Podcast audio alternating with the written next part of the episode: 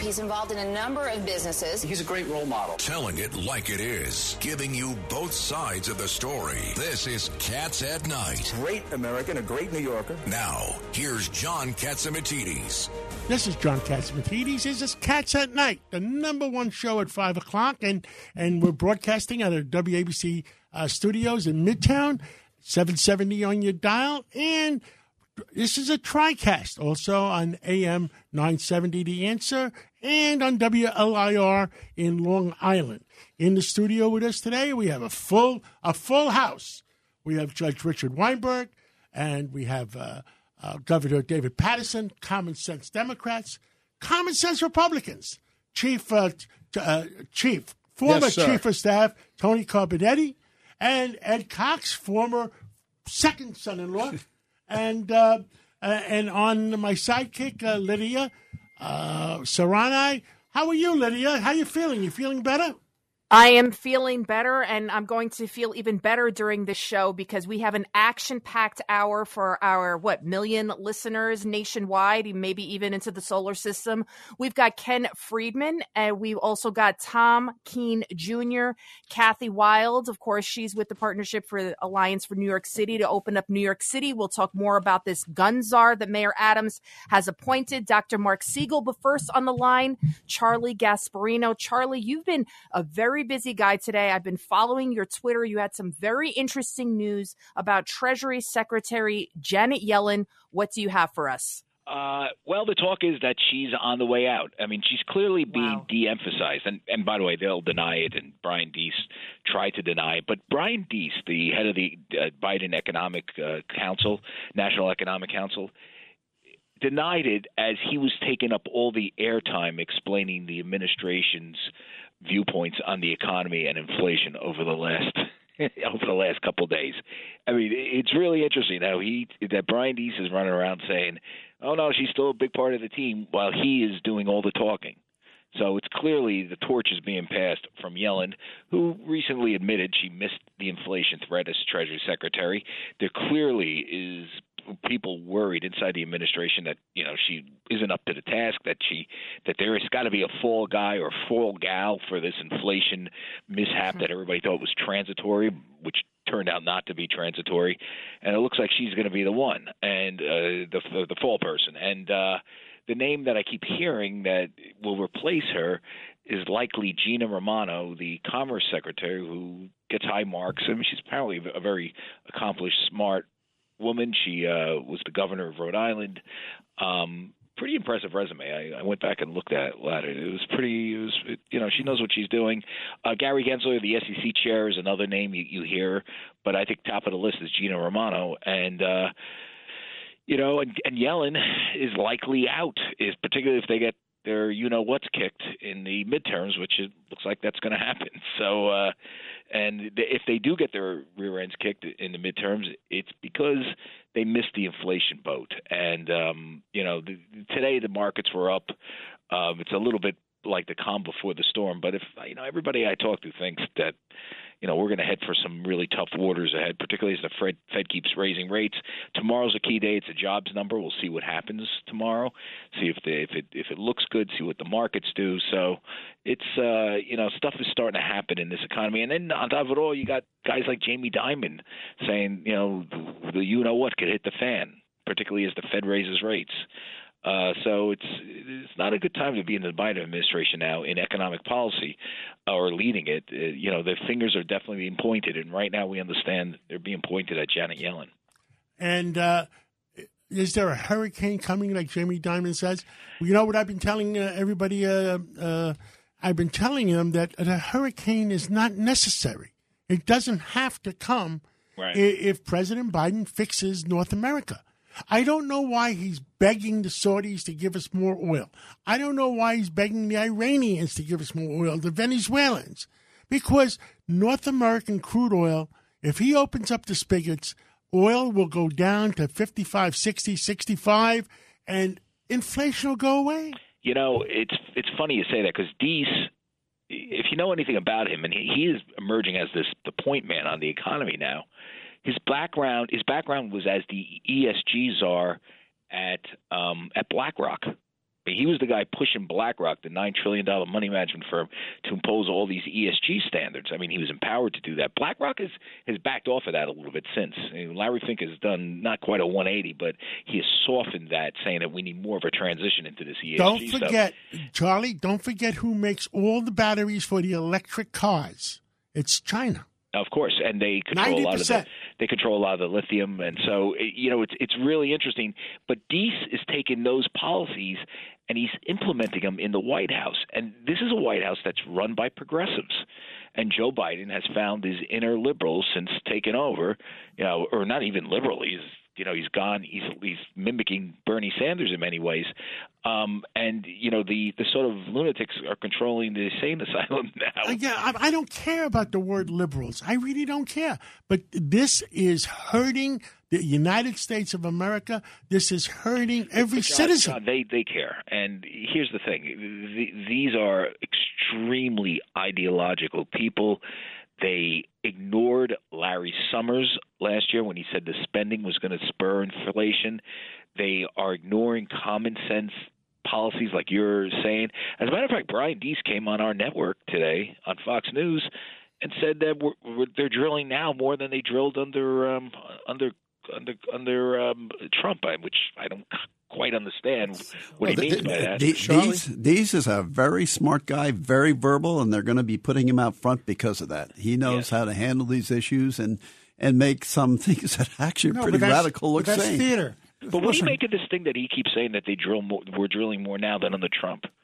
I mean, it kind of makes no sense. does it? Charlie, it's Richard Weinberg. All this is is theater. The inflation speaks for itself. The Well, that's economy, true. the economy being in trouble speaks for itself. When Biden makes a pronouncement, he's done everything he can. That's not true. He hasn't done virtually anything. No, he, to he's turn done, this but around. he's done what he. Charlie, it's Tony Carbonetti. Hey, he's Tony. done what he wanted to do, which is high oil prices allows him to then say, "Let's subsidize all the alternatives." Well, yes, you're, you, you know It's- there there you- is there is a method to the madness that Yes, Tony talks yes, about here, yes. And you know Brian Deese is an is a progressive ideologue uh, ideologue on on on on energy. Did it at BlackRock. He's doing it here. we have to he invest in the future because oil's so high. and he That's knows how to dance on, in front of a TV, right? So he knows how to spin it. Uh, Biden obviously can't spin it. Uh, Kamala Harris can't spin it, but he knows how to kind of spin it a little bit. He's been practicing for years. You know, he was Obama's um, auto czar after during the bailouts of the automobile industry. Some of the automobile industry, a lot of them wanted to go into restructuring and bankruptcy and, and let the private sector handle it. He's now he said no, I want to keep it under government control. So that, that's how this guy thinks. Um, and you know he is the guy that's basically saying to the American people, you know, he's the, the way he's trying to spin it to the American people you don't worry about it. This is economy and transition. Take a little heat and a little pain for now. It'll be better in the future. And you know that's that's kind of the that is the message they're giving right now. I mean, you could see it in It's you know grounded in reality. It's How- well, it's crazy, but it's and it's it's sadistic, but it is what it is. Charlie Gasparino, with uh, President Biden's first executive order when he shut down that XL pipeline, John Catsimatidis, you called it. You said, watch, you're going to see gas prices, everything trickles down from oil. Now we have Biden. He's planning to travel to Saudi Arabia this month to rebuild relations in an effort to lower gas prices. Well, he's I- going I mean, to this- Saudi Arabia because they won't answer his phone calls. he, he's got to go kiss some behind right there. I mean, But he doesn't know, you need can't to. make this up. You you have to beg other countries to bail us out. Think about how insane that is. And uh, that's this president. And, and by the way, that's probably why there's going to be a change in government, and um, unless maybe unless Donald runs again. Well, Sa- Saudi Arabia just uh, OPEC Plus is going to raise production, so probably Biden going over there as part of that deal. Yeah, that's that's, That's true. what happened. And maybe and maybe we've reached peak inflation. But you know, here's the problem. Everybody says, okay, we've reached peak inflation at eight percent. Say it's subsidized, it settles at six percent. You know, then you have to look at the economy slowing down. And if the economy slows down, we can have we can reach peak inflation and hit a recession. That's usually what happens. And I am telling you, everybody I know that's in the bond market is they're talking recession now. that it's really a possibility, despite what the market's doing today. They're looking at bonds. They're looking at at you know rising yields, lowering pr- prices. Uh, no, excuse me, lowering yields, high prices. They are really looking at this and as recession a, is not necessary. It doesn't have to happen, except don't never forget what President Obama said about Joe Biden. If Mm-hmm. if there's a way to screw something up, he'll screw it up. Yeah. And and if he doesn't straighten out the oil market by opening up the spigots in North America like he should, but he won't. Eh, and if he Here's how you doesn't, know he won't. Here's how you interest know he rates interest rates are going to keep going up, and you know what's going to happen? Interest rates go up. Real He's going to destroy the rest The of the country. Real going estate. crash. Here's, here's how you know he won't do that, and you know that because Brian Deese is running the show, the economic show right now. All right, Charlie, let let us uh, tell us about something that, a little bit more technical. When uh, Jamie Dimon spoke about the economic hurricane, he Right. mentioned a thing called QT.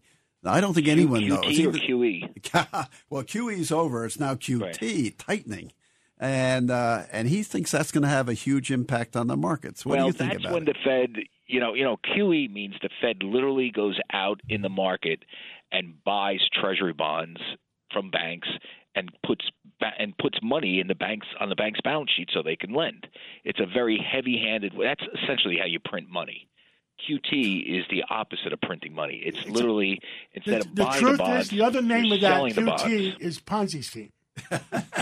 well, it's it's literally the Fed the Fed taking money out of the money the supply because it sells it, it the bonds on its balance sheet. It will sell those bonds come from banks and primary dealers, and that takes money out of the out of the economy. So you do the opposite. It's a very heavy-handed way of raising interest rates, but it's it, you know when when you get what we have now, which is you know significant inflation, it's one of the few things you you have you have to do it. I mean, it's it's it's essentially what can only thing that can crush inflation, but it often leads to recession. No one knows what it is, but Jamie Dimon is scared of it. Well, I mean, I know it, and you know, you know, if you just spend, if you Jamie, study banking for a Jamie little bit, you know. Dimon, I met him originally when uh, uh, he was working on he worked on the Gore campaign. Oh, interesting. Yeah, you Uh, know, that's Jamie where I goes, met him originally. When uh, and uh, uh, he's one Well, smart he's a, Dem- guy. he's a Democrat, but you know, He's a- he'll he'll vote for anybody if he thinks they He's have. Greek, isn't he, John? yes, he's Greek. Yeah. Uh, and, uh, and, and That makes him smart. No, he's one smart guy. He's done a terrific job at J.P. Morgan, and he's a big Democrat. But I think even he is frustrated right now. He is. Is. I mean, he didn't tell me that, but I know people would say that. Well, he sees the Biden administration as being sort of, you know, not having their acts together in a, in a way, and not in a way, in a huge way, which they don't. And so I think, you know, that irks somebody who is a management expert. I mean, what made Jamie Dimon such a great CEO? The one guy that kept the, the biggest bank out of, you know, out, out of, you know, getting bailed out and, and imploding was that, you know, Jamie came up through the ranks not as a trader or a salesman, none of those BS kind of jobs. He came in the ranks just basically managing the portfolio of companies that Sandy Weill was building to create Citigroup. So when Sandy would buy stuff, he'd be the guy to fix it. Take it that you know, you know, you know, rationalize the the headcount, make sure all the operations work. So this guy knows a business from the ground up, and so when he sees, and he, and obviously he's done a great job with, you know, he, he went to J.P. After he got blown out of City uh, Citigroup, he went to, you know, he spent a Bank One. few, He went to things- Bank yeah, One. He went to Bank One, but he spent a little time on the beach. Went to Bank One, and Bank One was bought by by J.P. Morgan, who, bought him. His his father was my stockbroker. yeah, at Shearson, right? No, eventually he came. To, he went to J.P. Morgan. He worked Oh for his son. but he but remember that's where he, he worked. was at Bear Stearns, I think, and uh, the father worked for Sandy Weill. Yeah. that's how Jamie got the job. Yeah. And we could talk, talk all Until day about until until he fired Sandy Weill's daughter. Yes, that's right. He fired. I have a it. I have a question for whoever wants to answer it. Is this Biden administration really that clueless, or are they are they intent on destroying America? They they are, have- they're claiming they, they didn't know about mission. inflation. They have. they didn't mission. know about the baby They're gonna raise prices They gasoline so high. People say, "Please, please sell me electric cars." Give me some wind power. I think But the it's a baby formula now we have to get it from Europe. I mean, this is an embarrassment. I think it's a combo. I think I think the president is pretty incompetent, and I think you know a lot of it extends to him and you know how they deal with him, and he's all over the place, and you know he's you could tell like he's always angry, and you know he's not. You feel like he doesn't. He's not just doing the job. He's just screaming at people behind the scenes, or you know lashing out at reporters over stupid things. It really is a it's a sad situation. You know, it, it's interesting because the Trump stuff I, I I remember covering Donald. I mean, Donald would be crazy, and he tweet out tweet out crazy stuff, and his people would have to put put his tweets, you know, trying to figure out how to put him back in the bottle a little bit. But you know, the policy wise, and you know, the the the the, the Trump White House ran pretty cleanly, and you know, they had smart guys. They had Larry Kudlow. They had Mnuchin, they had um, Mick Mulvaney, they had real people that knew what they were doing. Real people. Leave. You know, these guys just you don't get the impression. And Trump, as crazy as he is, let them run the show. Like he, like when they remember there was a, that book by uh, by Esper came out. You know, the the former I guess Esper. defense secretary or national security guy, Mike Esper. He said that you know Trump just mused off the top of his head. Why don't we just bomb some of these uh, some of these Mexican drug cartels. And he was like, "Oh, Mr. President, you can't do that." Well, guess what? He didn't do it.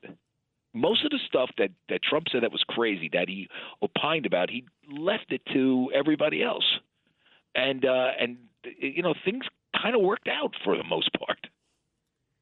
Well, uh, Charlie Gasparino, thank you for speaking out for all of us. And you say it the way it is. That's why me and you get along well. I know. You say it the way it is. Uh, and uh, we'll catch up again real soon. Anytime, John. Talk Thank to you. you, talk to you guys soon. Bye.